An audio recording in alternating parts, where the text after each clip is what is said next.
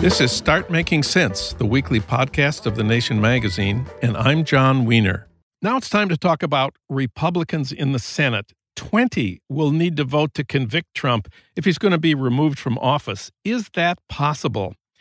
For comment and analysis, we turn to Elie Mystal. He's executive editor of Above the Law, as well as the legal editor of WNYC's More Perfect, and he's a contributing writer for The Nation. Elie, welcome back. Thanks for having me, John. You need 67 votes in the Senate to convict and remove a president who's been charged by the House with high crimes and misdemeanors, and there are only 47 Democrats or independents. That means you need 20 Republicans to break ranks and vote for removal. Let's assume for the moment that we have Mitt Romney. That means we need 19 more. And everybody says that's an impossible number to reach the first obstacle we need to consider is the Democratic leadership of the Senate.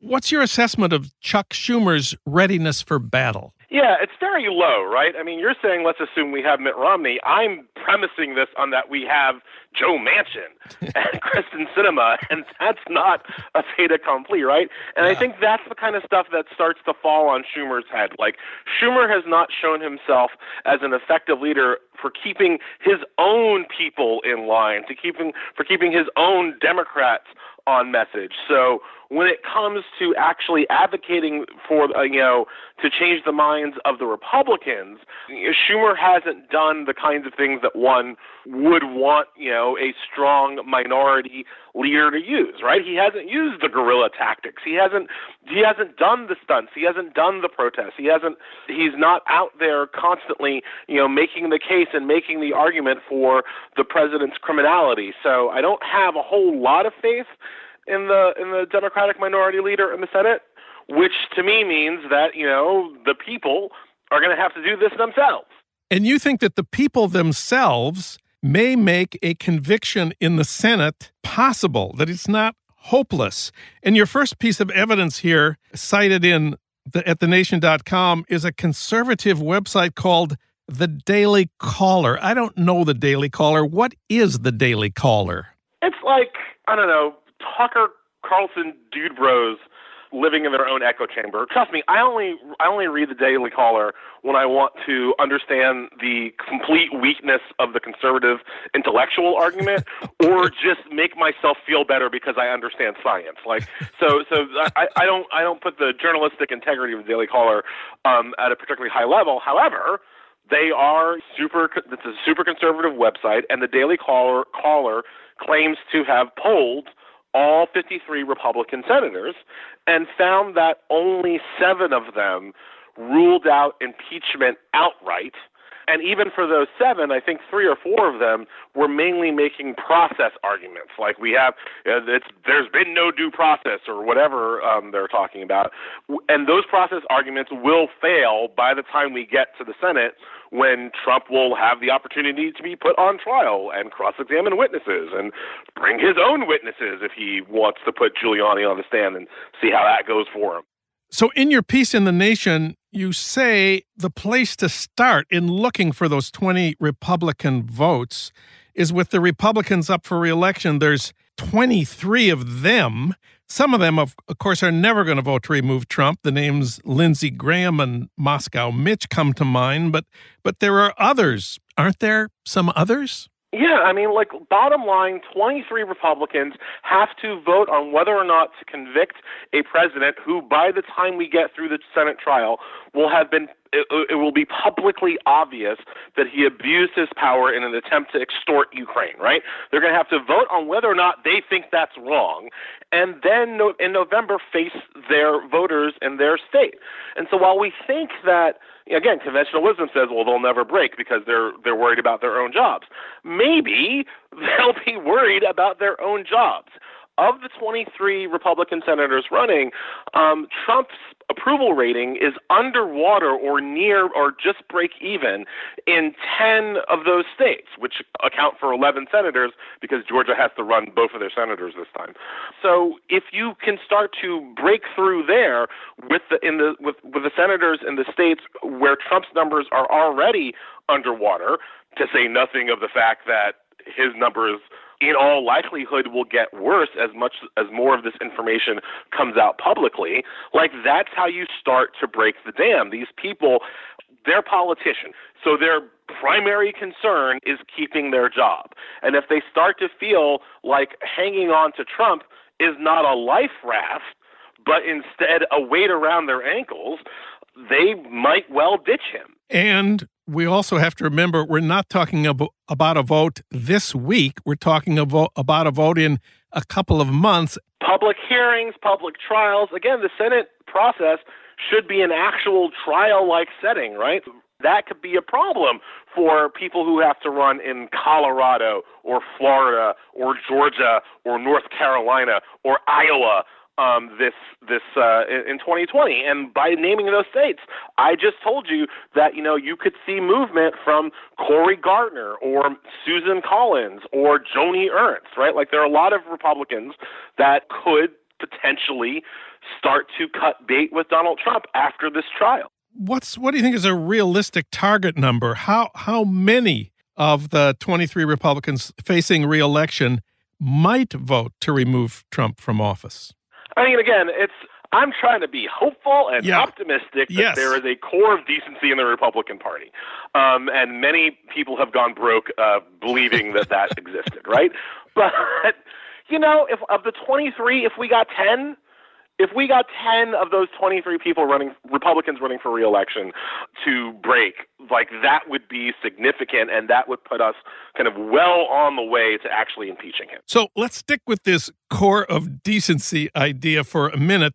Of those who are not running for reelection how many might have this core of decency? At least 10 of them run around all the time pretending like they have a conscience Mitt Romney, Mike Lee, Lisa Murkowski, Ben Sasse, these people, Rand Paul, these people act like they got into politics, they got into the Senate for some higher constitutional purpose than mere partisan politics. Now, I tend to think that they're hypocrites, right? I, I look at their votes on Kavanaugh, I look at their votes on their refusal to stand up for Merrick Garland, and I and I call hypocrisy on their actions most of the time. But if they want to pretend like they have a conscience, then the clear evidence that we already know, but will be made even more clear and more public, that Trump extorted the Ukraine should arguably move a constitutionalist like Rand Paul or Ted Cruz. I mean, if they vote for acquittal, then what they're essentially saying is that the impeachment clause in the Article 1 of the Constitution just no longer apply. And they might be willing to save, say that to save their own hide. But when you talk about these people who don't even have to run for reelection, what hide is Ben Sasse saving, right? Like what what does Mike Lee gain at this point from continuing to support a corrupt and likely criminal president, it's it's you you can lose a lot of money betting on Republicans to do the right thing.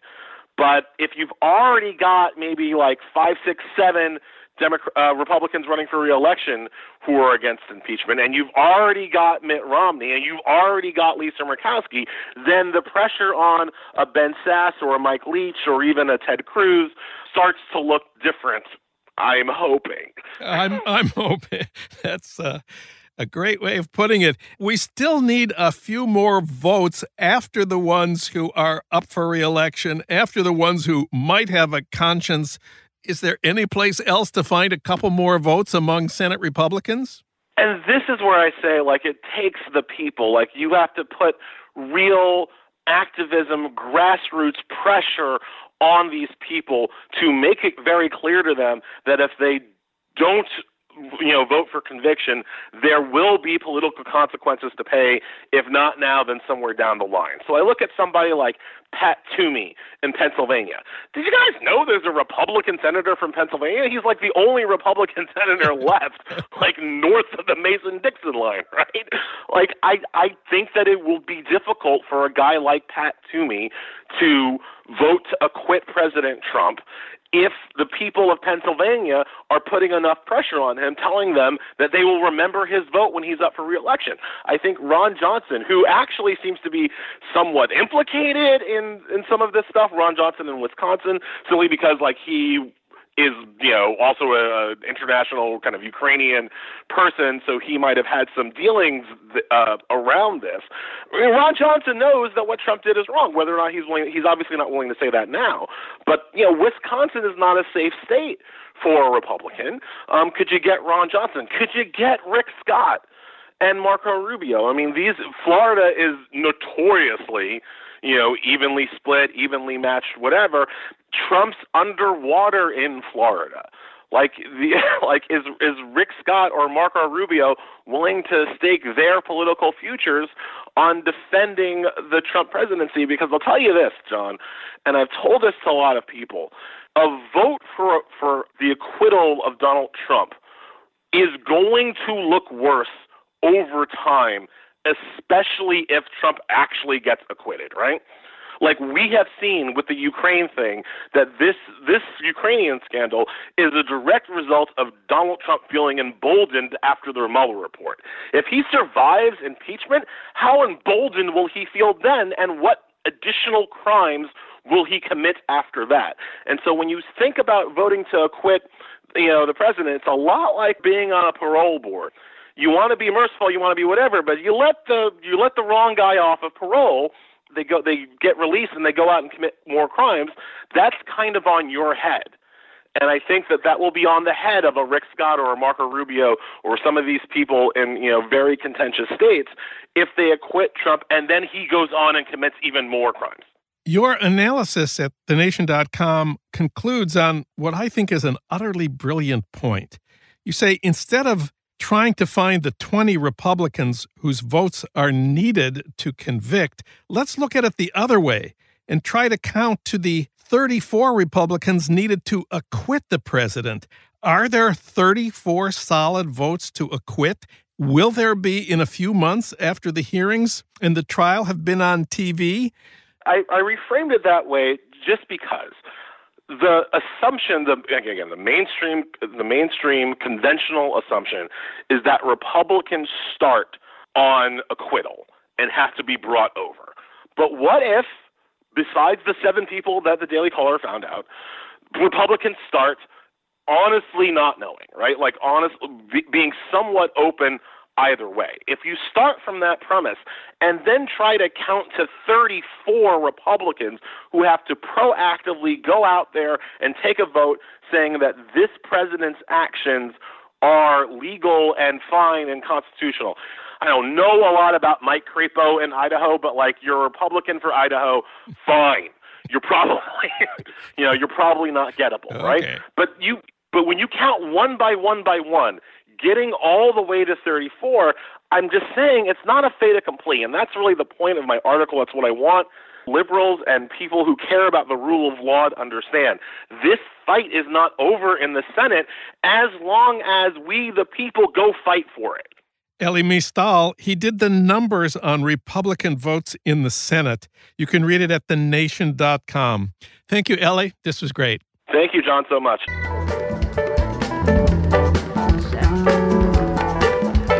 You've been listening to Start Making Sense, the weekly podcast of The Nation magazine. You can hear more interviews like this one at thenation.com, and you can subscribe to Start Making Sense at iTunes Podcasts, Pocket Casts, Stitcher, or wherever you get your podcasts. I'm Jon Wiener. Thanks for listening.